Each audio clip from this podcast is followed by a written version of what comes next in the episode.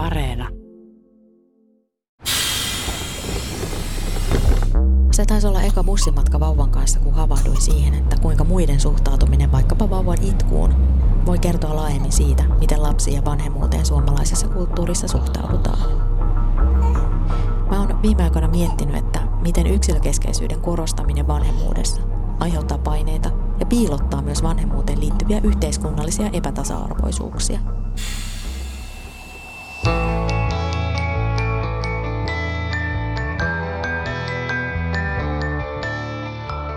Mä olen Satu Kivelä. Kuuntelet havaintoja ihmisestä ohjelmaa, jossa selvitän yhteiskunnallisten ilmiöiden mysteerejä, unohtamatta normeja ja rakenteita, jotka meidän ihmisten käytökseen vaikuttavat.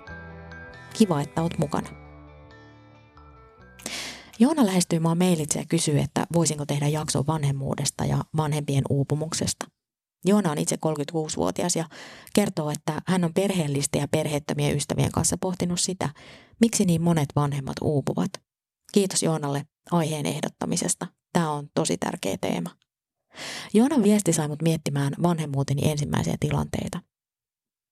Yksi niistä liittyy vauvan kanssa matkustamiseen bussissa, joka oli muuten ekalla kerralla todella jännittävää, ja toisaalta laajemmin julkiseen tilaan.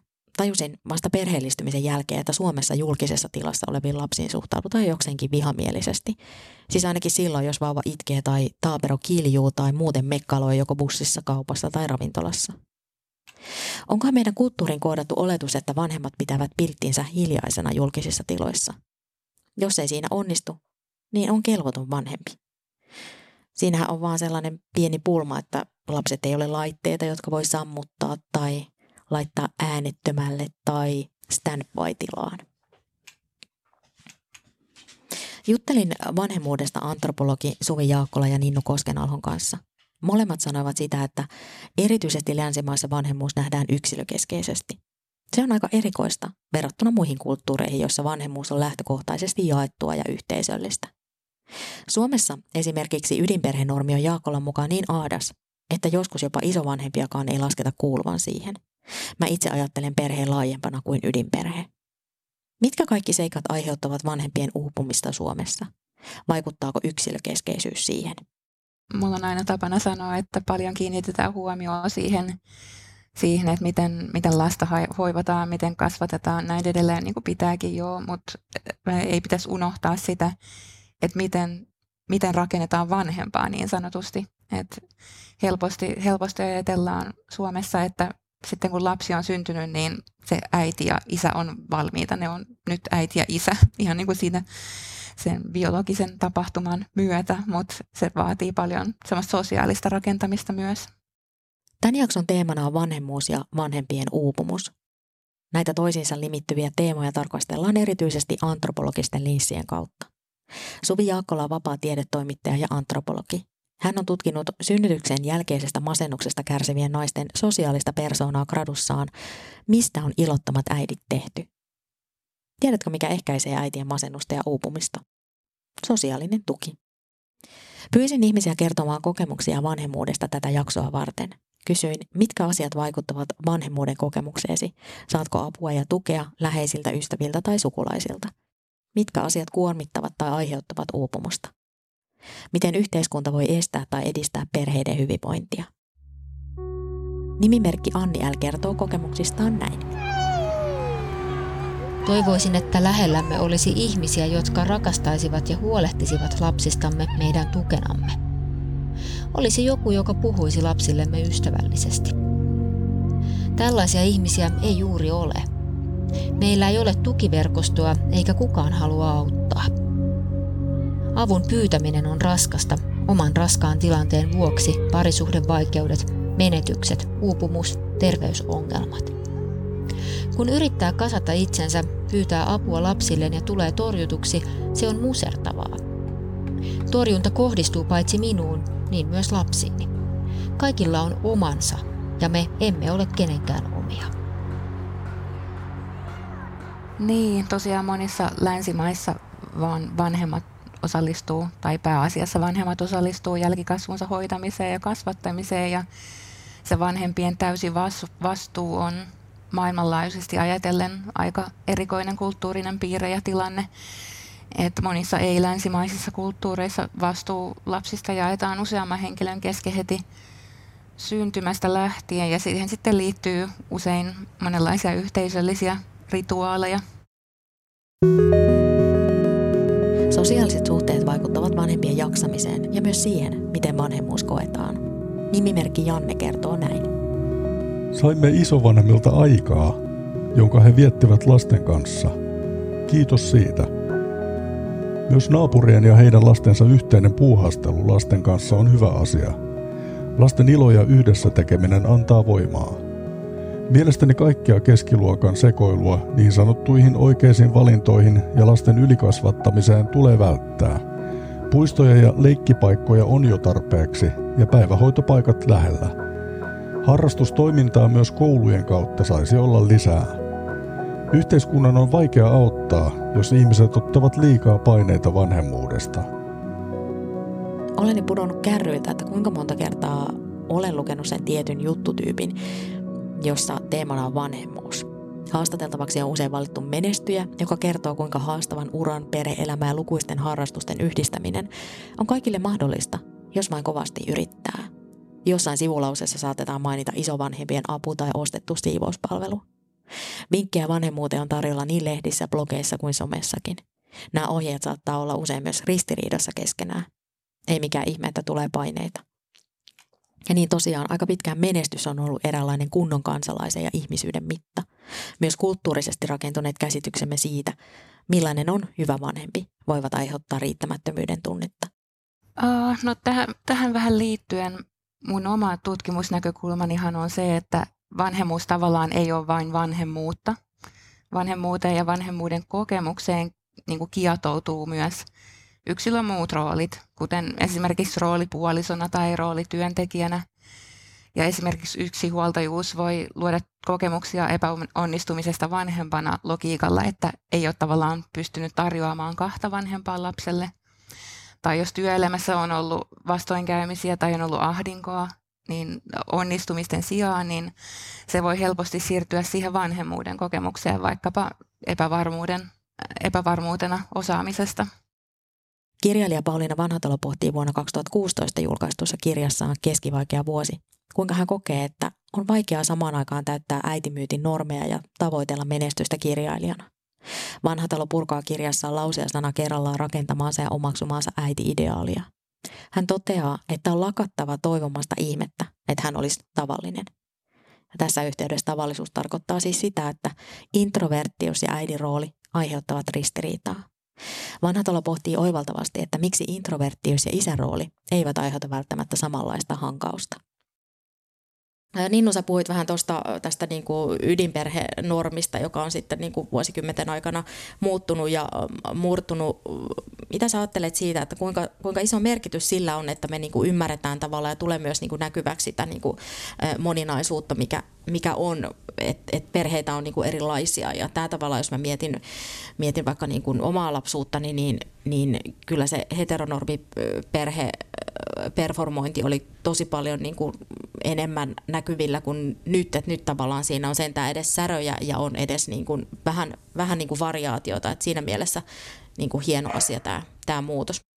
Mun mielestä toi koko asia on niin kuin ehkä mahdollisesti jopa kiinnostavin semmoinen niin kuin tässä hetkessä tapahtuva kulttuurinen muutos. Niin kuin, ei pelkästään se perhejuttu, vaan, vaan se, miten se sitoutuu niin kuin sukupuolirooleihin ja parisuhdemalleihin, joissa kaikissa tapahtuu tosi paljon sellaista niin kuin erilaisuuden näkyväksi tulemista ja myllerrystä sitä kautta, niin kuin alkaen sateenkaarevien ihmisten näkyvyydestä ja tasa-arvoisesta avioliittolaista ja sitten siitä, miten nyt ihan tässä viimeisen tyylin kahden vuoden aikana on, on tota ollut jotenkin ihan yllättäen tosi paljon puhetta avoimista suhteista ja eettisestä monisuhteisuudesta – ja mä näen niin kuin itse tosi paljon sellaista jotenkin radikaalia potentiaalia noissa keskusteluissa ja, ja, ja siinä, että miten monella tavalla meidän tosi perustavanlaatuisia paradigmoja siitä, että minkälainen elämänmalli on ja mistä elämässä on kyse ja minkälaisia niin kuin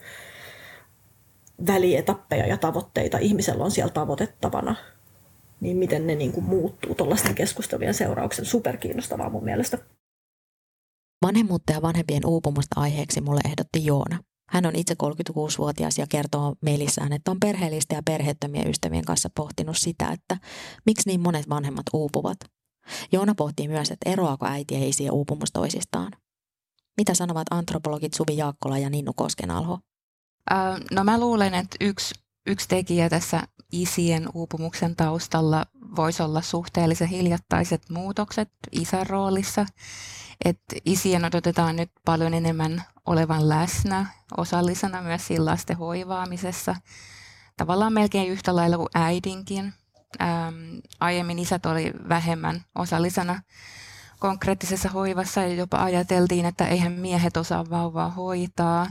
Esimerkiksi komedia-elokuvissa nähtiin usein sellaisia hullunkurisia miehiä, jotka yrittää pitää huolta pienestä lapsesta.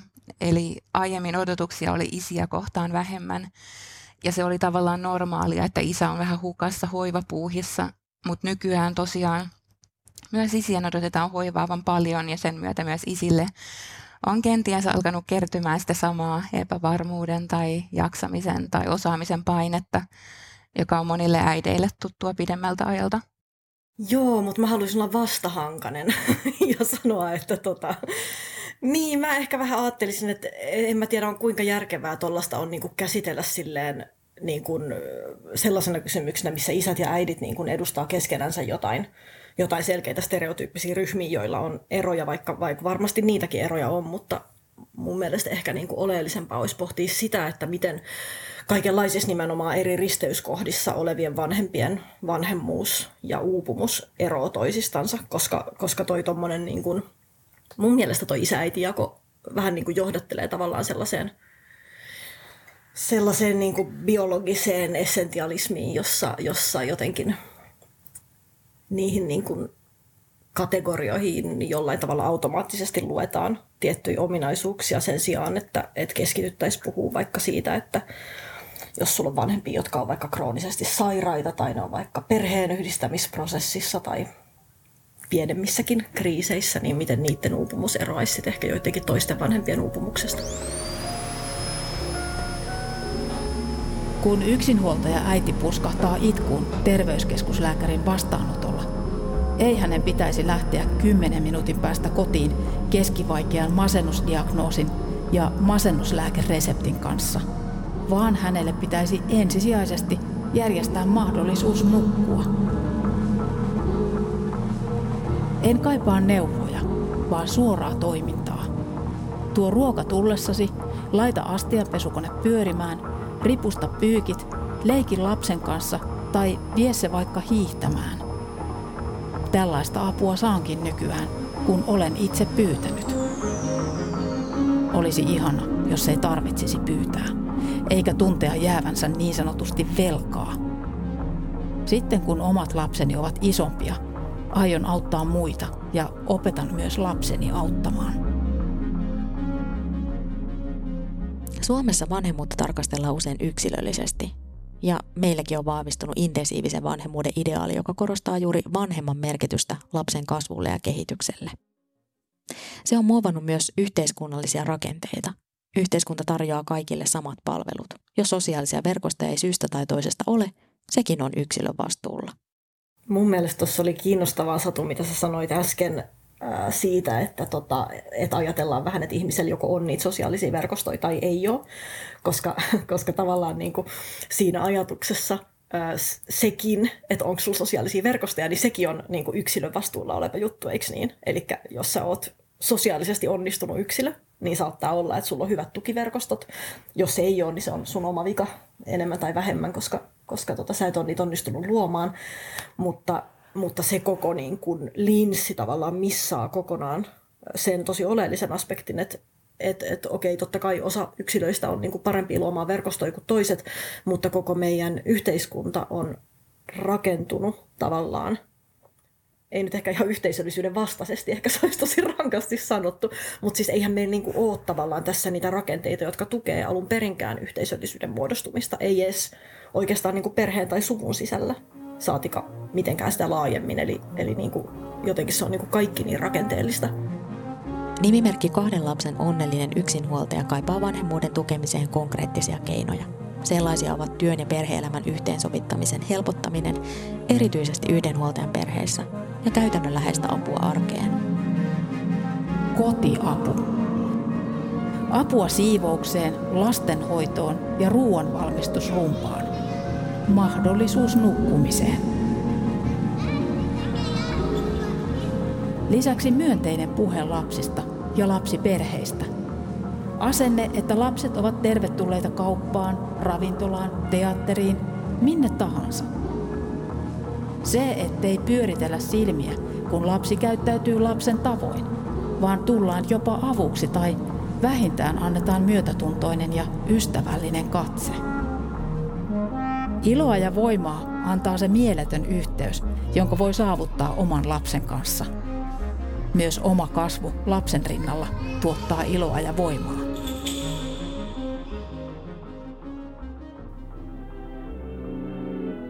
Joona, joka ehdotti mulle aiheeksi vanhempien uupumusta, kirjoittaa, että nykyisin tuntuu, että hyvin moni vanhempi uupuu yhdenkin lapsen kanssa, ja tämä on huolestuttavaa.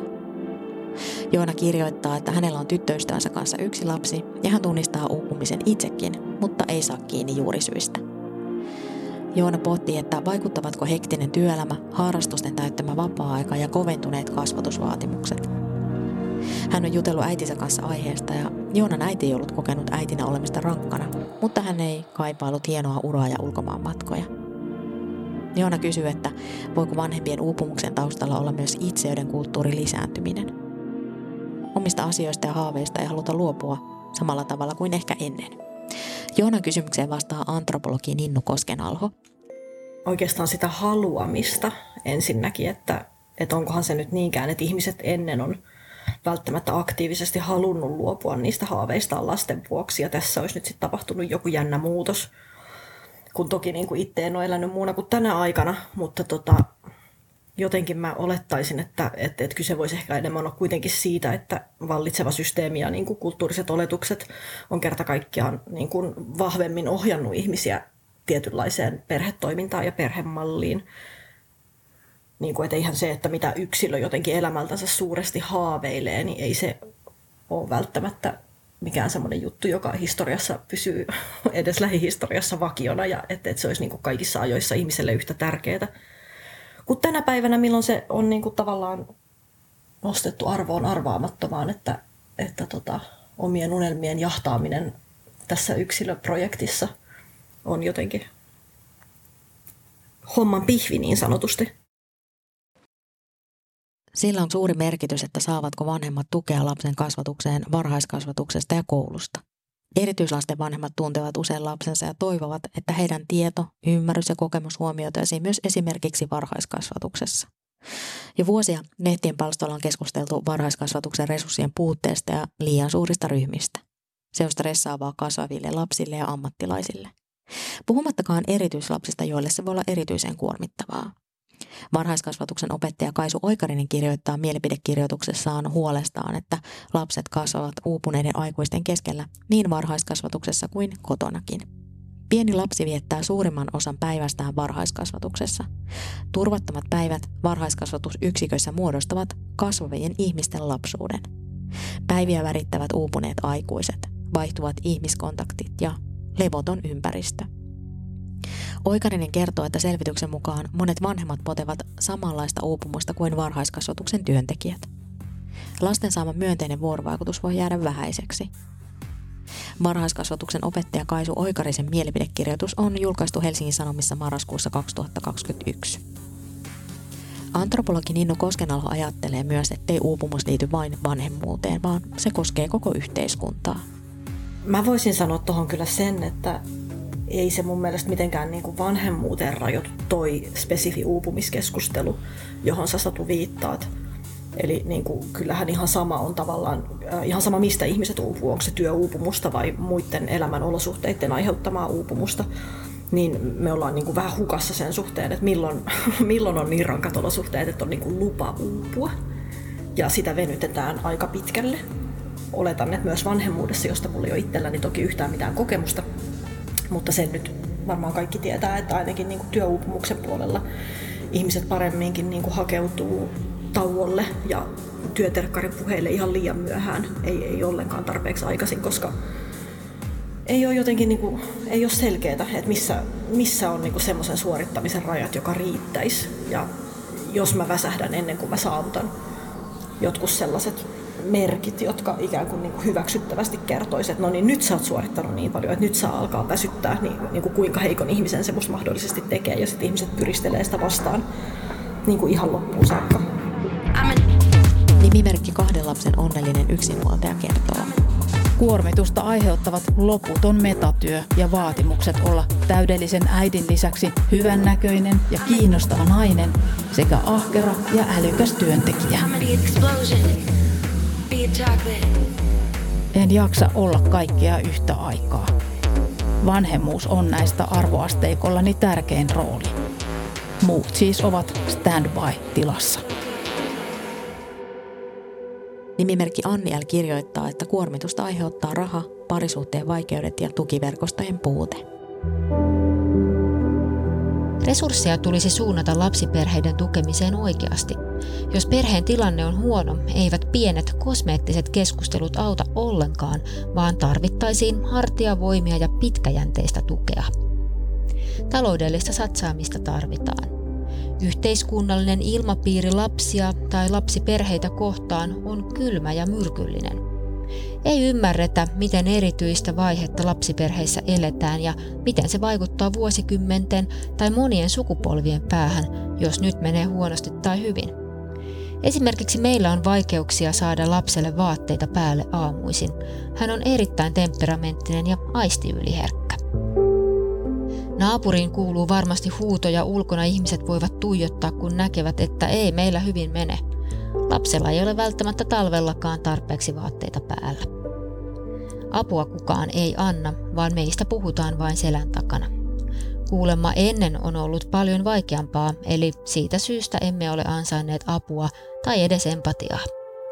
Kuinka lujaa pitäisi huutaa, että joku joskus auttaisi?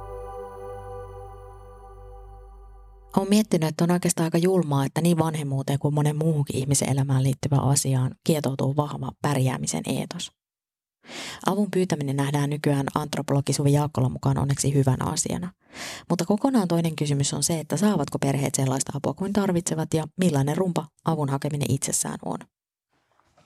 Yksi yhteiskunnallisen avun muoto on kotipalvelu, joka liittyy lasten hoitoon, kasvatukseen ja arjen pyörittämiseen kuuluvissa hommissa avustamiseen ja yhdessä tekemiseen – Lapsiperheiden kotipalvelu on mahdollista saada, jos perheen toimintakyky on tilapäisesti alentunut esimerkiksi perhetilanteen rasittuneisuuden, sairauden, synnytyksen, vamman tai jonkun muun syyn perusteella. Mutta kotipalvelun apu ja tuki on aina määräaikaista ja myös maksullista. Suomessa perheiden arkea kuormittavat toimeentulovaikeudet todetaan Terveyden ja hyvinvoinnin laitoksen kyselyssä lapsiperheiden hyvinvoinnista ja palveluista. Suomessa elää köyhissä perheissä noin 120 000 lasta. Köyhyys vaikuttaa lasten harrastuksiin ja sosiaalisiin suhteisiin. Perheen taloushuolet ovat yhteydessä parisuhdevaikeuksiin, masennukseen, ahdistukseen ja uupumukseen. Köyhyys saa vanhemmat kokemaan huolta omasta jaksamisesta, riittävyydestä sekä taidoista vanhempana. Joo, ja vanhemmuuden kokemukseen toi tietysti vaikuttaa suoranaisesti siten, että ää, mielikuvaan hyvästä onnistuneesta vanhemmuudesta niin kuuluu se, että pystytään tarjoamaan hyvät olosuhteet ää, lapselle ja tarvittavat varusteet, mitä ikinä, hyvää ruokaa, näin edelleen. Tämä kaikki liittyy suoraan niihin taloudellisiin olosuhteisiin. Tähän jaksoon kokemuksia jakaneet toivat esille, että tarvitaan taloudellisia panostuksia lapsiperheiden tukemiseen – se tarkoittaa sitä, että hyvinvointiyhteiskunnan palveluita ei heikennetä. Tarvitaan helposti saatavilla olevia palveluita perheille, jotka tarvitsevat apua ja tukea arjessaan. Varhaiskasvatuksessa ja kouluissa on oltava riittävät resurssit ja tietoisuutta yhteiskunnan eriarvoisuutta tuottavista mekanismeista. Jep, siis, siis todellakin asemoituu ja mä en tiedä mikä Suomessa on niin kuin se määritelmä sille, että mitä se tarkoittaa taloudellisesti, jos sä elät niin kuin laskennallisesti köyhässä perheessä, mutta siis kyllähän köyhyys on semmoinen ilmiö, että vaikka me ei tavallaan niin kuin tykätä puhua siitä, täällä Suomessa, jossa, jossa halutaan pitää viimeisen saakka kiinni siitä illuusiosta, että ollaan niin kuin tasa-arvoisempi kuin mitä ollaankaan. Mutta kyllähän köyhyys vaikuttaa niin kuin ihan kaikkeen elämässä. Se on niin kuin täysin läpileikkaava kokemus ihmisellä, joka kokee, köyhyyttä.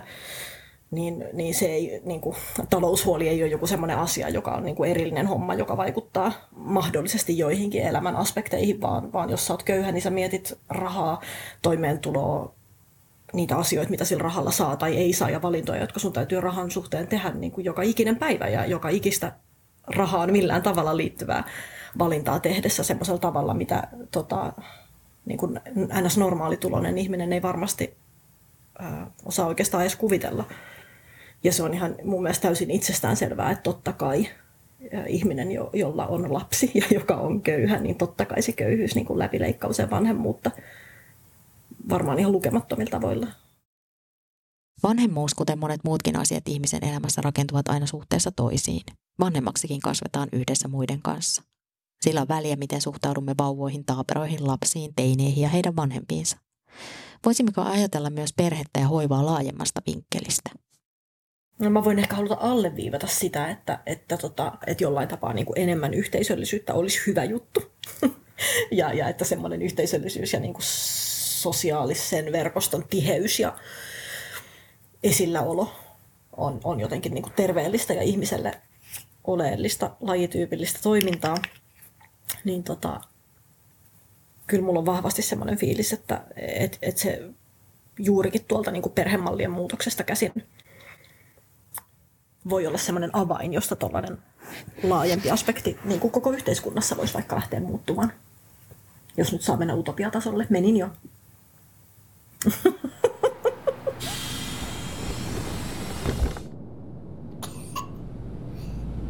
Todellakin enemmän yhteisöllisyyttä olisi hyvä juttu. Varustaudun bussimatkaa vauvan kanssa huolella. Mukana on kaikkea mahdollista. Vinkulelu, tutti, harso, pehmeä kirjanen. Olen ajoittanut matkustamisen päiväuni aikaan, mutta vauva ei ole mikään kellokalle, vaan uniajat vaihtelevat, vaikka päivärytmi olisi kuinka säännöllinen. Ovet avautuvat ja vaunupaikalla on tilaa, Ystävällinen kanssamatkustaja kysyy, tarvitsetko apua vaunujen nostamisessa? Apu on tarpeen, koska edessämme ennen bussia on iso lumikinos. Nostamme yhdessä vaunut bussiin. Jossain vaiheessa vauva alkaa itkeä.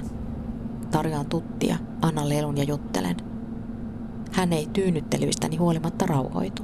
Tiedän, että syli tepsisi, mutta en voi ottaa vauvaa syliin, kun pussi kaartaa talvisilla teillä turhan kovaa kyytiä. Hiki valuu selkääni pitkin paksun toppatakkini alla ja kämmenetkin alkaa olla ihan kosteat. Joku huutaa pussin perältä. Etkö nyt saa sitä ipanaa hiljaiseksi? En vastaa huuteelle mitään, vaan päätä jäädä aiemmalla pysäkillä pois ja kävellä loppumatkan ystävän luokse. Ennen kuin jäämme pois pussin kyydistä, huomaan erään iäkkään mummon hymyilevän lempeästi. Hän lohduttaa pelkällä katseellaan.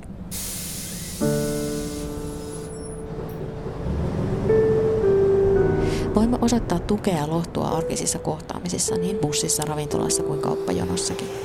Kun vauva tai taapero huutaa tai kiljuu kurkku suorana, niin vanhempi kyllä yleensä pyrkii tekemään kaikkeensa, että lapsella olisi hyvä olla. Siihen ei tarvita ketään ojentamaan tai opastamaan vanhempaa. Kullanarvoisia ovat ne kanssamatkustajat, jotka ovat hassutelleet niin, että vauvan tai taaperon kiukku unohtuu, tai vain osoittaneet myötätuntoisesti, että hei, kyllä maailmaan ääntä mahtuu. Jokainen meistä voi tehdä edes sen. Mä olen Satu Kivelä. Kiitos, että kuuntelit. Mitä ajatuksia jakso herätti? Lähetä palautetta havaintoja.ihmisestä at yle.fi. Moikka!